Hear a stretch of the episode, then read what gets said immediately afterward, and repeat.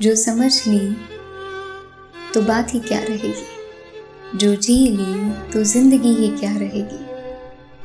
जो मुकम्मल हुई तो मोहब्बत ही क्या रहेगी?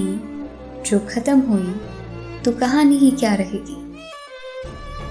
कभी कभी किसी का नाम मिलना भी ज़रूरी है। आखिर बुरे अंत से तो कहानी अधूरी ही अच्छी है।